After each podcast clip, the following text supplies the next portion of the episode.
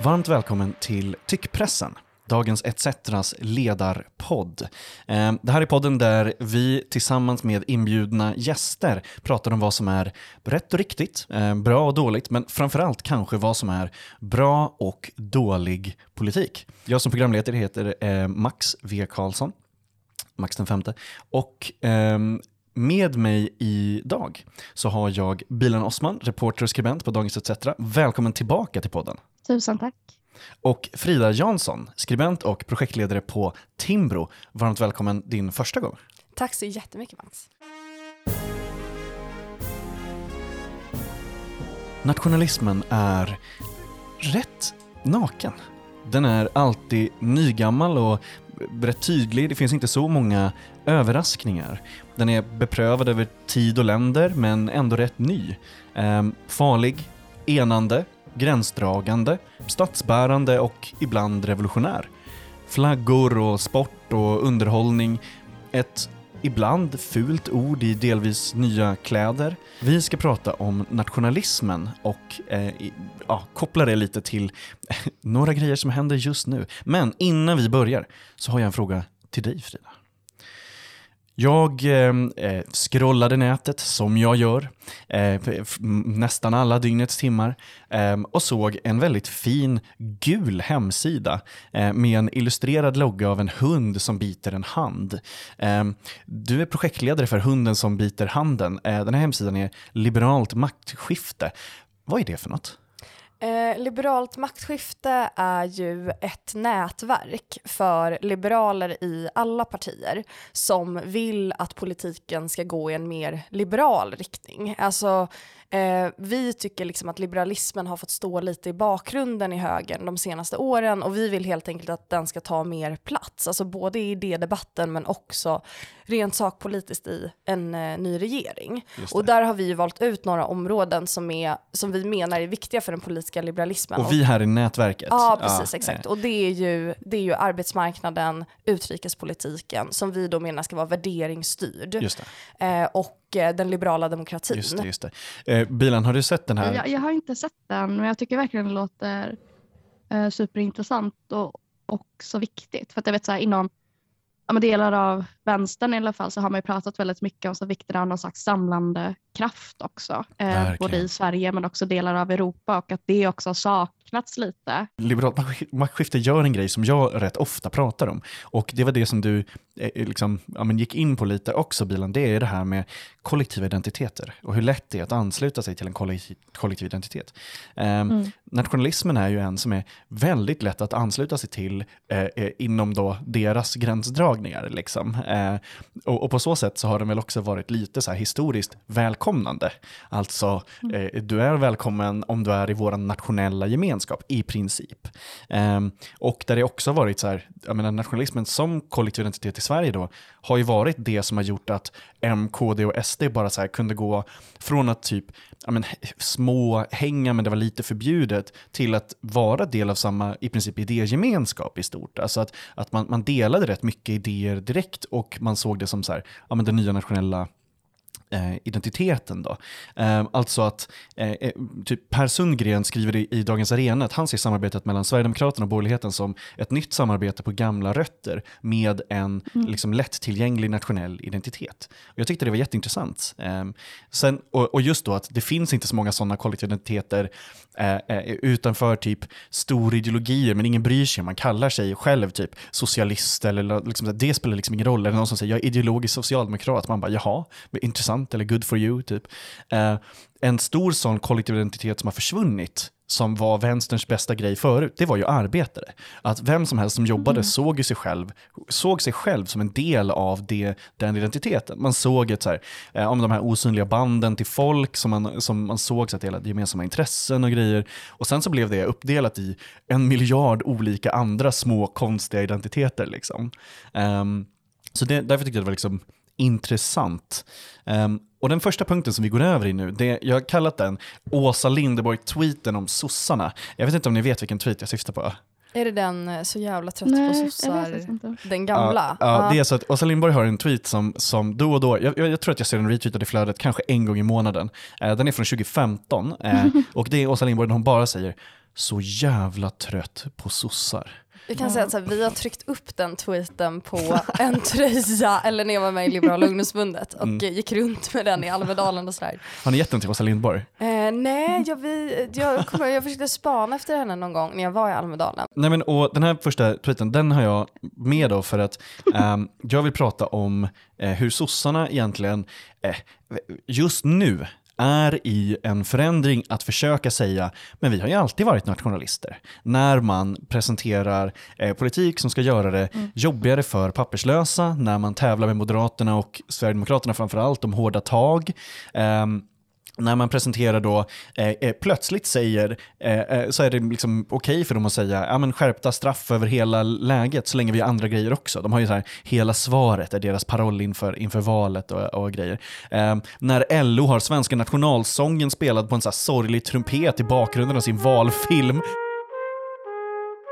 Och när eh, eh, Ygeman då eh, kommenterar eh, papperslösa på helt liksom, huvudlöst sätt. Ygeman är den som är ansvarig för invandring eller för ja, den typen av, av frågor i regeringen just nu. Eh, det känns så, sådär. Men eh, han var med i en, en eh, lång intervju i Expressen om sitt eh, uppdrag då. Och så ehm, eh, säger han då så här, ja men eh, Anders Ygeman har, eh, säger att han har som utgångspunkt att papperslösa inte ska ha tillgång till välfärd, men att det kan finnas särskilda fall.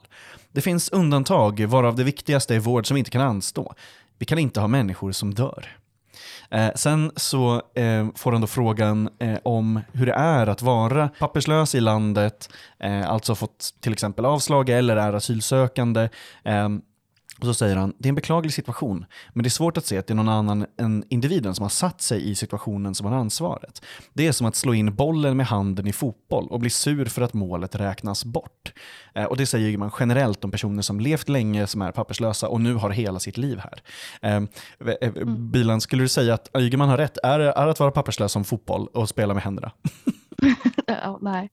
Eh, alltså jag, jag läste ju bara det, jag läste inte hela intervjun, eh, men jag läste ju det Eh, citatet och reagerar väl eh, som så många andra, liksom, att det är ganska Ja, men det är väl alltså ett ganska fruktansvärt sätt att se liksom, på papperslösa. Men jag tänker också samtidigt på det du var inne på förut lite Max, i det här med eh, att S nu på något sätt vill reclaima sin, sin nationalism. Och jag tror ändå att det finns en poäng i det. Alltså, så här, eh, rent historiskt så har man inte kunnat frikoppla socialdemokratin helt från nationalismen. Och, och, och det, Absolut. det går ju också in i hela liksom, eh, ja, välfärdsmodellen som ett exempelvis, eller folkhemsprojektet eh, var ju i allra högsta grad liksom ett, ett nationalistiskt projekt. Eh, och det tycker jag ju liksom, eh, det Ygeman exempelvis ger uttryck för, eller även Magdalena Andersson har gjort liksom, eh, på sistone med de väldigt otroligt liksom, populistiska utfallen, eh, visar ju väldigt mycket på en så större eh, tendens som inte bara handlar om Sverige men också flera olika nordiska länder om så här, välfärdschauvinism. Att så här, delar av socialdemokratin har ganska svårt att på något sätt hitta eh, den här liksom, välfärdsmodellen eh, utan att liksom också hamna väldigt mycket i nationalistiska tendenser. Alltså vem är välfärden till för? Är det till för liksom, nationalstaten och därmed också att Sverige är liksom en stat för nationen eller är det till för de människor som också lever inom ramen för staten? Eh, och de typer av frågor har ju alltid funnits med inom socialdemokratin. Men det blir ju också otroligt mer, tror jag, eh, påtagligt när vi överlag lever i en tid där nästintill allt och alla liksom närmar sig eh, nationalismen. Mm. Ja men exakt. Vad säger du Frida? Är det, dels är det som fotboll och dels vad tänker du om, om sånt här? Nej men precis, jag tänkte faktiskt eh, hålla med bilen där. Jag tror att jag kommer ju kanske från en politisk tradition där man ser Socialdemokraterna som ett mer eh, protektionistiskt och slutet parti. Just, ja men du tog, en, tog ju upp folkhemmet och sådär.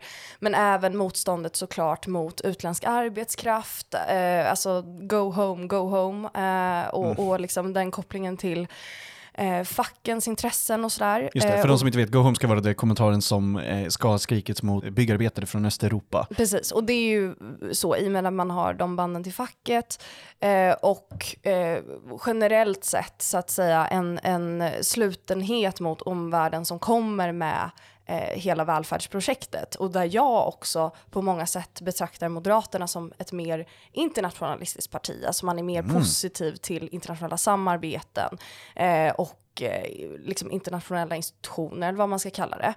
Um, sen så tror jag också att Eh, när man pratar om nationalism så tror jag också att det är viktigt att bena ut så här, vad är det som är dåligt med det. Eh, för att om man tänker på till exempel nationalismens roll efter eh, Sovjet föll så kunde ju den vara på många sätt en positiv kraft i att liksom bygga upp länder. Eh, samma sak om man kollar på frihetsrörelsen i Belarus så mm. är den belarusiska identiteten väldigt viktig för den motståndsrörelsen. Och det kan man ju kalla, man kan kalla det nationalism, man kan kalla det patriotism eller vad man nu vill. Det som jag ser som ett problem, det är ju att man försöker med politiska medel på något sätt slå sönder en pluralism. Alltså pluralismen är ju eh, ja, men hela anledningen till att jag är liberal. Det är anledningen till att jag är för en marknadsekonomi, för att mm. den främjar pluralism. Det är anledningen till att jag är för mångfald, för att det är pluralistiskt. Och när man då använder sig av eh, på något sätt politiska medel för att försöka begränsa pluralismen och göra samhället mer homogent, alltså det ser jag som ett stort problem. Har du pengar på banken? ETC Sol investerar dina pengar i solceller, det vill säga framtiden. 2500 personer har sparat pengar och får nu 2% ränta. Vill du vara med? Läs mer om hur du sparar på etcsol.se. Jag, jag håller med om att Socialdemokraterna har den här bakgrunden och sådär. Men alltså, klasspolitiken och delar av liksom, menar, den nordiska i alla fall, socialismen och så, som eh, jag, jag, jag, kallar det inte S-socialistiskt, alltså så, men, men det jag menar är att klasspolitiken är i sig onationell. Alltså, den har ju mm. varit egentligen från bildande eh, mellan golv till tak snarare än vänster till höger eller färg på hud eh, i uh, här, liksom begreppen om internationell solidaritet, i de gemensamma liksom, rörelserna. Eh, absolut alltid för liksom, eh, nationsstaten och så som, som, som koncept. Eh, det är ju aldrig liksom no nations, no borders eh, grejen. Men att Eh, man fortfarande kan se typ så här, ja, men de olika så här, eh, eh, maktskillnaderna och maktbalanser mellan så här, global nord, global syd. Eh, så problemen med frihandelavtal när det inte också gäller människor, alltså så här, problemen med fritt kapital och, och handel, men människor som begränsas in i det där. Eh, och, och, så. och att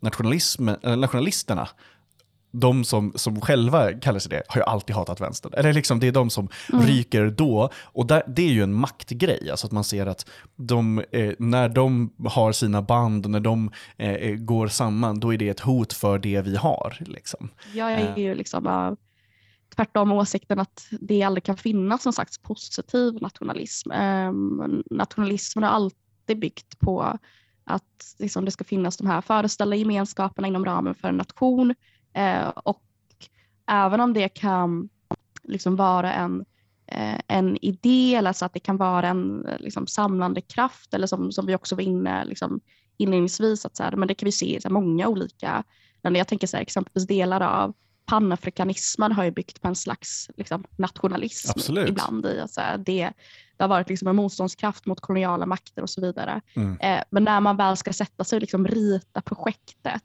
eh, alltså rita upp vart gränsen går, hur resurser ska fördelas, så har det eh, alltid varit exkluderande. Liksom. Ehm, mm. Och Jag tror att det är det som också är, kan jag uppleva så här, har skett liksom en förskjutning, i alla fall de senaste 20 åren, i hur vi också förstår och pratar om nationalism. Att så här, och det här är eh, högst källa magkänsla här. Eh, det är min bästa liksom källa. På, jag upplever liksom på, liksom, eh, om vi pratar lite mer liksom 90-talet så hade vi mm. ganska dåliga associationer till ordet liksom patriot för att vi kopplade det väldigt mycket till radikalnationalismen. Ja, ja, och medborgargarderna eh, som liksom slog sönder folk. alltså, ja, verkligen.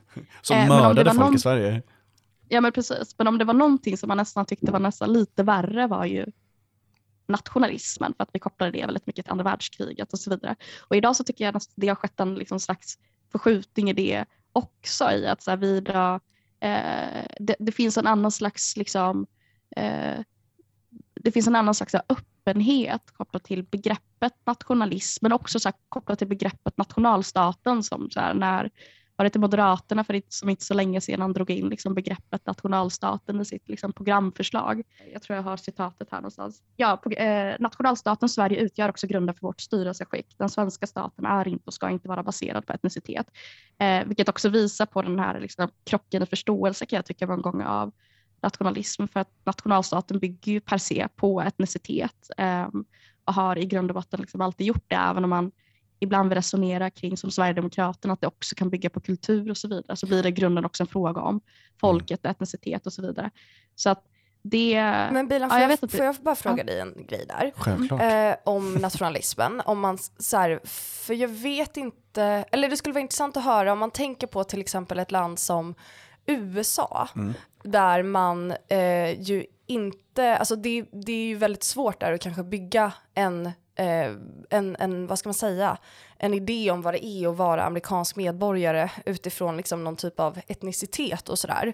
Utan mm. där har man ju kanske knutit det till liksom vissa värderingar och sådär. Mm. Och då kan det ja, ju såklart... I'm an American ja, men, exakt. Och det, kan ju, och det kan ju liksom kanske uppstå ett problem med det, för då är det så här, ja men om man inte ställer upp på de värderingarna betyder mm. det att man inte är amerikan? Eller förstår ni vad jag An menar? American men, här, piece of men, trash. Men, ja, men, men, behöver det verkligen vara så att man inte kan, eh, eller ett annat exempel är ju liksom Frankrike, att man också har liksom en, man har en idé om medborgaren som aktiv, att man ska vara ute och röra sig i samhällslivet och att man ska vara eh, då... Alltså, Deltagande. Ja men precis. Och, alltså, man, det franska medborgarskapsidealet är ju liksom väldigt så här eh, ja, men, mycket ansvar på individen och, och även det här med liksom att man ska vara sekulär och rationell och sådär. Eh, och, och det tänker jag inte har så mycket att göra med etnicitet utan att det är liksom en kulturell idé som bygger på någon typ av idé om vad det är att vara medborgare. Mm. Ja, nej, men jag, jag, alltså jag förstår precis vad du menar och så här, där finns det ju såklart en massa olika tolkningar kring vart går gränsen kring så här, vad man kallar för den franska nationalismen eller tyska nationalismen och så vidare. Men jag menar så här, Eh, och då pratar jag så specifikt också i, i en svensk kontext, att så här, här har ju ändå nationalismen vuxit fram och också väldigt uppbyggd kring idén om etnicitet eller så här, vad som är liksom en del av eh, alla de här stora förändringarna som skedde i och med industrialiseringen. Att så här, här har vi eh, det har alltid levt en massa olika grupper i Sverige, alltså samer exempelvis som har levt i generationer och även romer som har levt i alla fall sedan 1500-talet. För det har ju alltid blivit resultatet av eh, det nationalistiska projektet. Att så här, eh, jag vet inte så många exempel där vi har försökt rita upp en slags nationalstat oavsett om man, ja, som i Frankrike, pratar väldigt mycket om värden och grundvärderingar och medborgarskapet och så vidare och vikten av medborgarskapet. Eh, utan att också dra linjerna någonstans runt just etnicitet. Eh, det är som sagt en, eh, det har alltid varit en, en, en en lika grundläggande grej för nationalismen liksom rent ideologiskt som frågan om klass har varit för socialismen. Eh, för att det var så det också skapades och formades och byggdes fram. Um, och jag tror att det är svårt att liksom i efterhand eh, konstruera om det på något mm. sätt. Så jag tror på något sätt att det här är en, en evig konflikt som kanske inte nödvändigtvis behöver föra med sig så negativa effekter om man på något sätt eh, håller sig ifrån det lite eh, politiskt. För problemet blir ju som sagt när man då eh, går in på olika sätt då ehm, och, och eh, använder sig av uppdelningar för att eh, ja, men, styra människor och sådär liksom. Mm. Um, men, men sen tänkte jag också bara på ett annat, eh, bara på ett annat spår om det här, för jag tycker att så här, det finns ett individualistiskt perspektiv på den här medborgarskapsdiskussionen som jag tycker man sällan hör och som handlar just om det här med liksom att höja medborgarskapets värde eller betydelse och sådär, alltså genom då symboliska saker. Det är ju så man till mm. exempel, jag vet att så här, Timbro brukar ibland argumentera med, alltså för språkkrav för medborgarskap med det argumentet. För man ser att så här, det har små effekter på ekonomisk integration, nästan inga alls. Men så här, vad, är då, vad är då poängen? Och då är det liksom att tanken är att det ska vara lite som en ceremoni, alltså att man firar att någon vill uppgå i den här gemenskapen då. Som då blir att vara medborgare i Sverige. Och ibland så tycker jag att det känns som att man glömmer bort att det är ett beslut som ligger på individen. Alltså till exempel min, eh, min kille är från Italien och hans pappa har bott i Sverige i 15 år. Eh, och han vill liksom inte eh, vara en del av den svenska gemenskapen. Alltså han har liksom valt bort det. Eh, King. Ja, ja, ja, men så här, han, för Ja, han, jag liksom, han vill jobba och sådär, men, och Ja. det gör han, men han vill liksom inte, alltså han vill inte vara svensk medborgare för Nej. Mm. att han är italienare. Och det är en ganska viktig identitet för honom. Och Framförallt om man är i ett ibland- annat land. Alltså det är då det blir ännu Precis, starkare. exakt. Och ibland tycker jag att den Typ diskursen finns lite så här att så här, varför skulle man inte vilja bli medborgare i. Sverige? Så här, varför skulle inte, och det är så här, ja det, det kanske man faktiskt inte vill eh, av olika skäl. Jag tror att en, en, en del av det, för att jag möter också på det ganska ofta och själv varit där i eh, så här, men är jag somalier eller är jag svensk och så vidare. Mm. Och jag tror att eh, ett, ett delproblem i, i det tror jag också har att så här, Sverige, vilket återigen handlar väldigt mycket om vår både nationalistiska historia och nutid, är vi har liksom inte samma sorts relation till dubbla identiteter. Utan så här, eh, och, och det är ju någonting som jag tror så här, kommer också förändras med fler generationer och så vidare. Men jag tror att det, är liksom, jag tror att det också ligger ett delproblem i det. För att, för att kunna bli svensk så upplever många att man måste ge upp på någonting annat. Verkligen. och att det också skapar liksom hinder i, eh, också för Sverige i grund och botten. Liksom, I att det, så här, man skapar, eh, skapar liksom, problem som man egentligen inte vill ha. Liksom, man pratar mycket om det här parallellsamhället, men det är ju också indirekt konsekvens också av att svenskheten fortfarande är väldigt sluten eh, och bygger på väldigt många krav eh, i grunden. Vill du spara och samtidigt göra världen lite renare? Då har ETC tagit fram en lösning för dig. Vi har startat ETC Bygg för att få igång byggande av hyreshus utan vinstjakt, utan miljöförstöring och med lägre hyror. Spara direkt i husen till 2 ränta.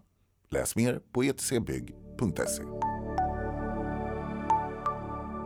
Egil Söderin på Dagens ETC träffade Maria. Maria är personen som är papperslös, som inte är misstänkt för något brott, men som ändå har kallats illegal och säkerhetshot av några av landets största medier. Eh, det är statsministerns städare som nu sitter inlåst i förvaret i Märsta i väntan på utvisning. Eh, hon säger “Jag har bara försökt överleva”. Eh, hon är 25 år eh, och har motvilligt eh, eh, blivit utnyttjad av arbetsgivare och puttats ut i liksom ett ordentligt skuggsamhälle och blev då en stor symbol för diskussionen om papperslösa, migration och asyl för att hon då städade hos statsministern, men även då avslöjat av oss, och det får ni läsa i artikeln, men anlitats av andra personer, också nära regeringen och socialdemokratin. Fler toppar har använt sig av samma eh, svarta arbetskraft i, i det där. Och därför så, så eh, liksom vill jag eh, eh, fråga, så här, hon har ju målats ut som det här liksom illegal och säkerhetshot. Först vill jag höra om ni tänkte på någonting när ni, när ni läste artikeln. Men Bilan, vad, vad säger du? Vad tänkte du när du läste artikeln?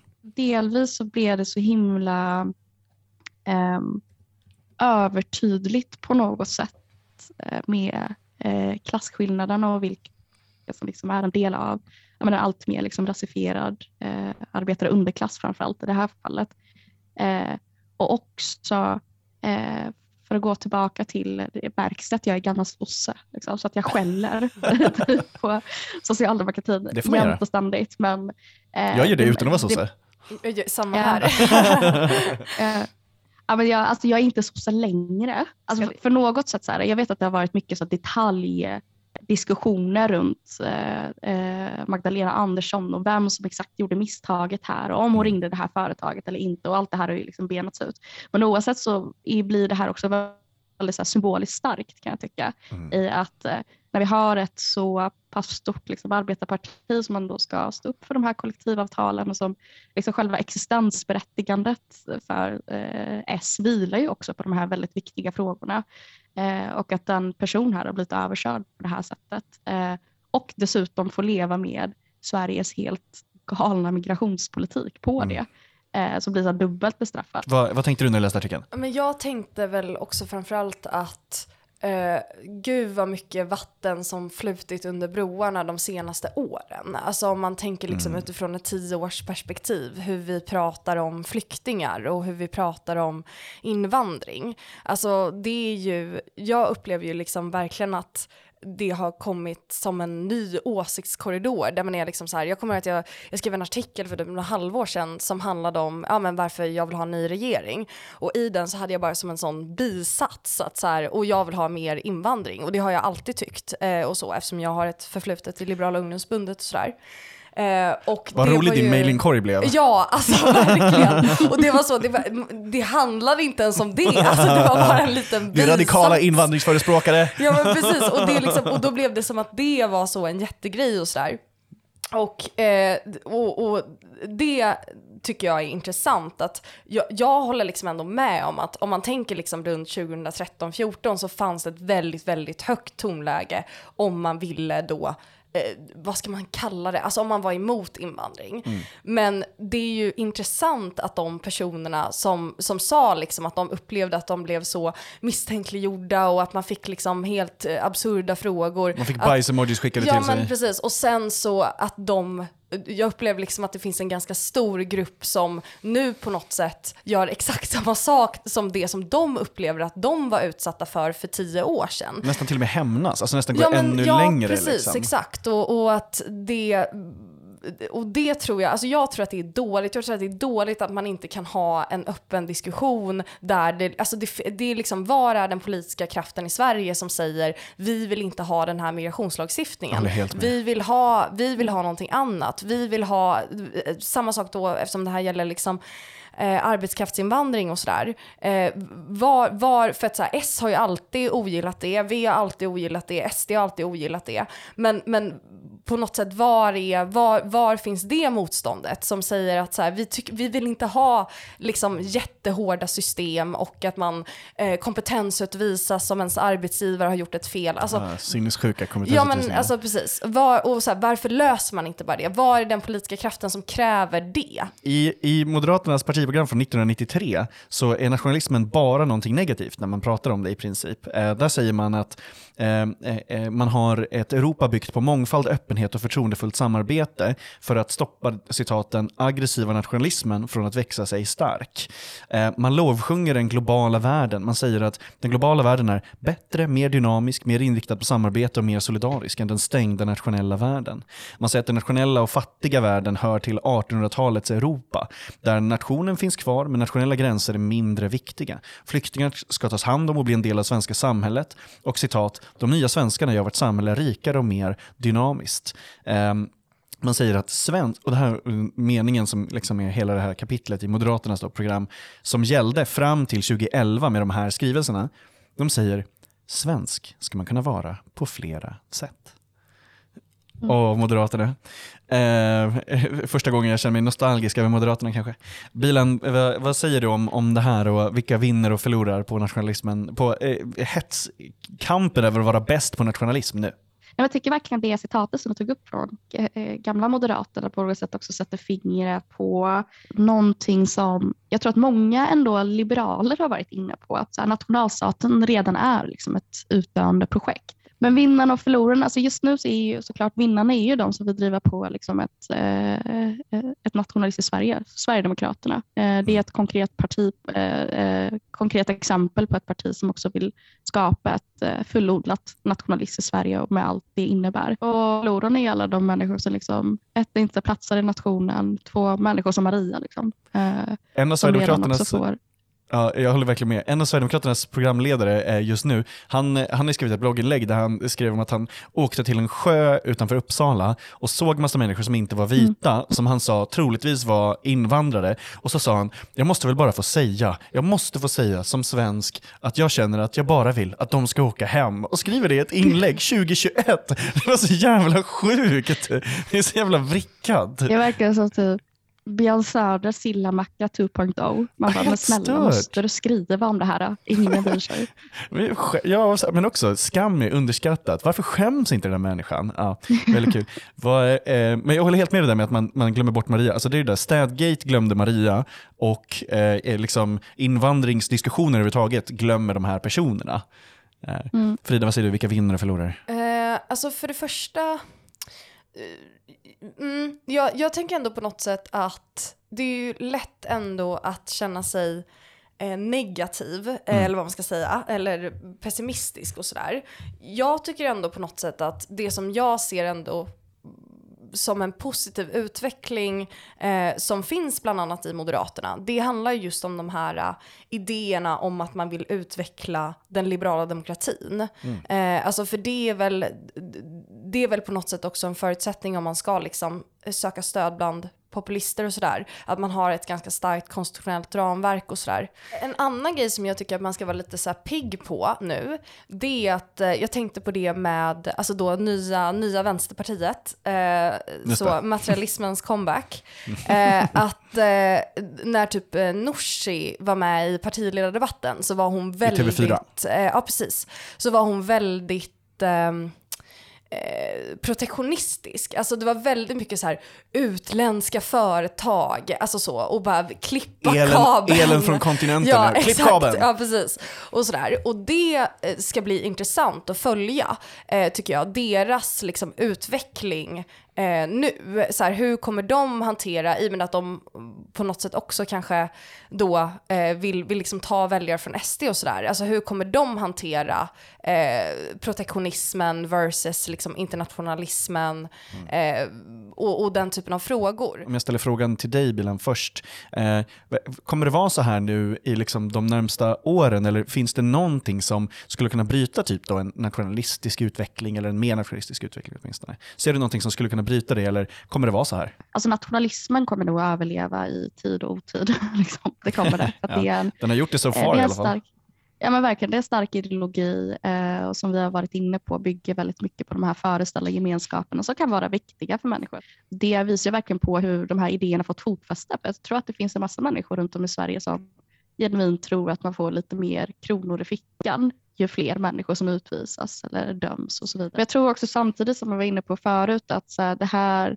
eh, där det kommer till nationalismen som liksom en så praktisk politik och sättet att liksom fördela resurser i en stat så tror jag att det som sagt är ett utdöende projekt för det kommer inte överleva liksom globaliseringen och allt vad det innebär. Det. Eh, så jag tror att det eh, det kommer väl bara vara liksom en, en, en, naturlig effekt av allting som pågår i omvärlden. Att eh, i alla fall nationalstaten som konstruktion inte kommer kunna överleva det. Just det, att den kanske är eldig nu men kommer vara kol sen. Vad tror du Frida? Om jag ställer samma fråga till dig. Alltså jag tror att eh, migrationen inte kommer att vara en så viktig valfråga av mm. ett skäl. Och det är för att vi har i princip ingen migration till Sverige just nu. Verkligen, oavsett vad Sverigedemokraterna uh, säger. De försöker göra så ett spinn varje vecka och säga nej men den ökar faktiskt egentligen och så tittar de på någon, så här, någon liten vinkel en vecka eller någonting. Sen kommer integrationen vara en jätteviktig fråga. Och rasismen blir ju det. Liksom uh, och, och jag tror att där kanske på något sätt kulturkriget, eller vad man ska kalla det, kommer liksom överleva. Jag, jag har inget svar exakt på hur jag tror att det kommer att bli med, med nationalismen, men jag tror att man tjänar på att sätta in diskussionen om liksom den svenska konservatismen och konservativa blocket just i det nationella perspektivet. För att jag tycker att det är intressant med ja, men till exempel de här eh, förflyttningarna i Moderaternas partiprogram och, och så. Men också att de fortfarande är Sverigedemokraterna framförallt då, fortfarande för fega för att säga nationalism. De säger ju nationalkonservativa och, och allt liksom vad de gör. Eh, men de vågar fortfarande liksom inte säga att de riktigt är nationalister. Mm. Eh, Utom i principprogrammet. Va? Ja men exakt, och liksom internt med varandra såklart och, och allt sånt där. Mm. Och, och eh, det, men det är liksom kul att även hur långt vi har kommit och även liksom, trots den stora svängningen så vågar de ändå inte riktigt säga det. Eh, vilket är kul.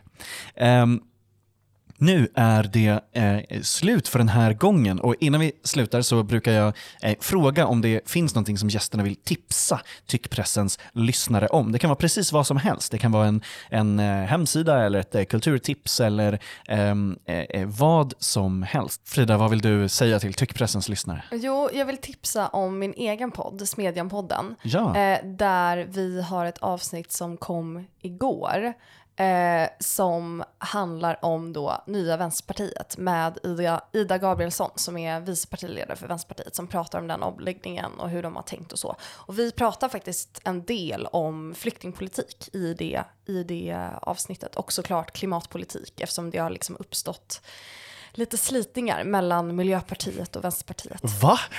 I, i Dagens Nyheter häromdagen var det ju liksom, eller det är en indignerad debatt på, på debattsidorna nu. Det, det är rätt kul att se. Bilan, har du någonting du vill skicka med till Tyckpressens lyssnare?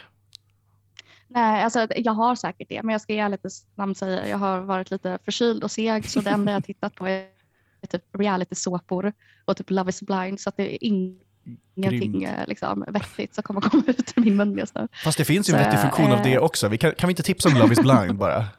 Men den är ju helt otrolig, jag älskar den. Verkligen. Jag tycker att vi tipsar om den. Um, gud, vad, gud vad bra. Jag tittade på Made på Netflix, det kan jag skicka med. Ja. Det är baserat på en, eh, en bok och verkliga händelser. Men en ensamstående mamma som jobbar som ehm, eh, liksom, eh, piga eller liksom som hushållsarbetare, nära, hushållsnära tjänster. Och det, hela serien handlar egentligen om hur det är, eh, hur dyrt det är att vara fattig. Och den var mycket bättre än vad jag trodde att den skulle vara. Eh, Mm. och, och jättehemsk. Jättejobbig, men Made på Netflix. Ehm, Ja, men ska kolla. Tack snälla för att ni var med, kära lyssnare. Ni kan som vanligt skicka lyssnarmail eller höra av er till oss med ehm, feedback och vad ni tyckte. Vi är tillbaka nästa vecka. Hej då! Du tronar på minnen från fornstora dagar. Då ärret ditt namn flög över jorden.